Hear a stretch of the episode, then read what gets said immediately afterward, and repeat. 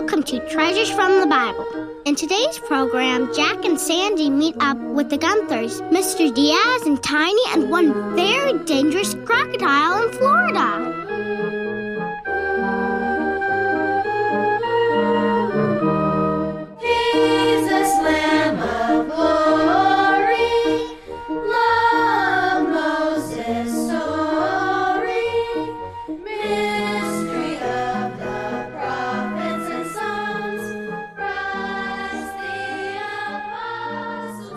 Hello, Mom. It's me, Jack. I just wanted to say goodbye before the end comes. Actually, I'm going to Florida for two weeks with the Gunthers. No, Mom. No, not for a vacation. We're going to alert people that on May 21st, 2011, God will open all the graves around the world, and Christians that are alive will meet the Lord in the air in their new spiritual bodies. Yes, I'll be careful to stay away from crocodiles that look like logs. No, the crocodiles are not why I'm saying goodbye to you now, Mom. I love you too, Mom. Bye, Mom. Jack, what are you doing? I'm saying all my goodbyes to my family and friends before the end comes on May 21st, 2011. And here's my list of family and friends I still have to call before it's too late. I also plan to visit all 50 states in the United States to warn my country about Judgment Day on May 21st, 2011. I noticed that you got some big decals on your car saying May 21, Judgment Day. So it looks like I'm not going to be driving around with you anymore in your subcompact, Jack. Why not, Sandy? It makes me uncomfortable. You get May 21st from the Bible. But is the Bible really the Word of God? In its original languages, it is without error, Sandy. One cannot arrive at truth without resting on this fact and the Bible's own method of finding God's spiritual meaning of words and phrases. That's why 1 Corinthians 2:13 tells us to compare spiritual things with spiritual. But why May 21, Jack? I'll start with three big proofs, Sandy. In 2 Peter 3 8, God gives a time clue and he doubles it for emphasis.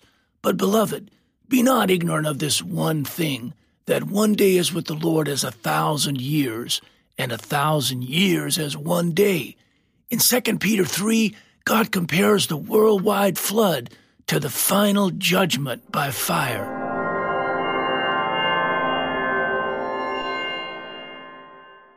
Jacob, let's go a little closer to the lake. Okay, Nehemiah. I wish we could stay in Florida for more than two weeks. Me too. I also wish you would have saved me some of that chocolate bar. Hey, look at that old log by the edge of the swamp. Watch out, Nehemiah. Don't get so close. It's moving. Nehemiah, that's not a log. It's a crocodile. Run. Whoa, Jake, come on, let's go!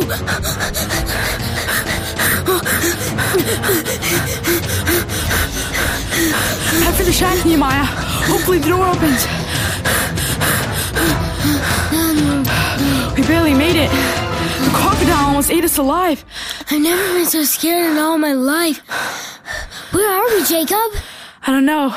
Looks like some kind of storage building. It's really dark in here. Maybe I'll try to go open the door a little bit. Um, I, I, I don't see anything out there. All right, listen, Nehemiah. On the count of three, let's make a run for the path. All right? Okay. One, two, three, go! Ah! Ah! Ah! Jacob, Nehemiah, Sarah, have you seen the boys? I think they went walking on the trail by the lake. That's where they went. I gave them permission. Did you warn them not to go off the trail near the lake where the crocodiles are? Yes, I warned them about the crocodiles. I'm going to look for them. I'll go with you. Jack and I will go with you too. Thank you. We could really use your help. Esther, can you stay here in the cabin in case Jacob and Nehemiah show up? Sure, Mr. Gunther. Look, there's an old flood shelter. Yes, Sandy, that reminds me of another proof for May 21st. In Genesis 7:11, God pinpoints the very day, month, and year of the worldwide flood as the 17th day of the second month in the 600th year of Noah's life in 4990 BC. Wow, that sounds pretty scary, Jack. And so is this flood shelter. We've searched the lake.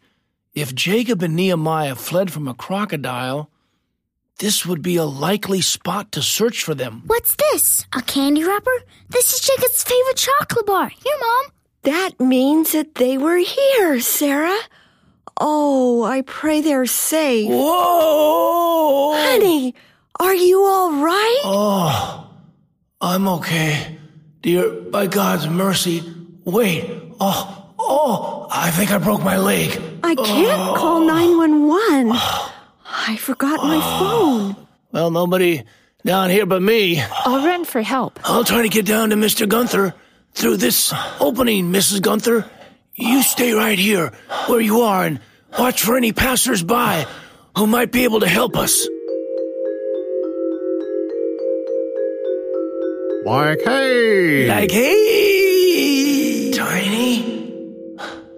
Mr. Diaz, what are you two doing here? You two seem to always show up when we're in trouble. Mr. Gunther broke his leg, and Nehemiah and Jacob are missing. Jacob and Nehemiah are back at your cabin. Esther told us you had gone looking for them, so we came looking for all of you. Thank the Lord. I'll call 911 on my phone. Hang in there, old buddy, Mr. Gunther. We'll get you out of here. Thank you, my friend. Thank you. I'm so glad that Nehemiah and Jacob are okay. Mrs. Gunther says the doctors will put a cast on Mr. Gunther's leg, and he'll be released from the hospital tomorrow. Jack, I asked Mrs. Gunther about the 17th day of the second month that you were talking about. She told me that Noah's lifespan is actually part of a calendar covering about 9,500 years of history in Genesis 5 and 11. Yes, Sandy. Noah's calendar was a 30 day calendar. During the time of Moses, the Bible used another calendar based on the lunar or moon cycle of about 29 and a half days. This calendar shows that May 21st lands on the 17th day of the second month in 1994 and in this year too. It is not scheduled to happen again until 2032, which won't happen because God has told us that the beginning of the end starts on May 21st. Are there any other proofs? Yes, it has been stated that history is the unfolding of God's salvation plan of Christ's first and second coming, the Bible's central message. It shows God's sacrificial love in saving his people and his power to destroy sin, death, and the devil. I suppose the Bible tells us when that will happen too. It actually does, Sandy. The Bible shows that the crucifixion happened on April 1st, 33 AD. Between that date and May 21st, there are 722,500 days. When the number 722,500 is broken down into its prime factors, we find yet another example of God doubling up 5 times 10 times 17 times 5 times 10 times 17 equals 722,500 days. The number 5 spiritually means salvation or destruction. The number 10 refers to completeness. And the number 17 signifies heaven. So that's how you arrived at May 21st for the day when the graves will open and the Christians will be caught up to meet Jesus in the air? That's when God is coming back? The three proofs we've been talking about were arrived at after the date of May 21st had already been found in the Bible by 50 or more signs that show us that we are near the end. Also, there are Bible events that happen on feast days, and there are three more important calendars that lead to May 21st. But doesn't the Bible say that no one is to know when Christ returns? It says no man knows, not the angels, neither the Son, but the Father in Mark 13:32. Yes, Mark 13:32 says, But of that day and that hour knoweth no man, no, not the angels which are in heaven, neither the Son, but the Father. It is true that for 1955 years, God had hidden any accurate information about the end until our day. When we study the Bible carefully, we recognize that God both hides as well as reveals truth to the believers according to his own wisdom. I don't really see that there's any timeline of history in the Bible, Jack, or any dates, and especially the date of the end of the world. Sandy, God always refers to numbers and time and dates and judgment all throughout the Bible. For example, listen to what God states in Amos 3 7 and Genesis eighteen seventeen. I'll read them. Amos 3 7 says, Surely the Lord God will do nothing, but he revealeth his secret unto his servants the prophets. And Genesis eighteen seventeen declares, And Jehovah said, Shall I hide from Abraham that thing which I do? Why does God do that? Believers are always given information by God about future events before they happen. Also, Matthew 24 25 says, Behold, I have told you before. One reason why God shows us the exact date on May 21st is so that believers in turn can confidently warn their families, friends, and neighbors and the world as God commands us in Ezekiel 33 to sound the alarm by blowing the trumpet, which is the Bible, when the enemy approaches. We're to plainly tell the message.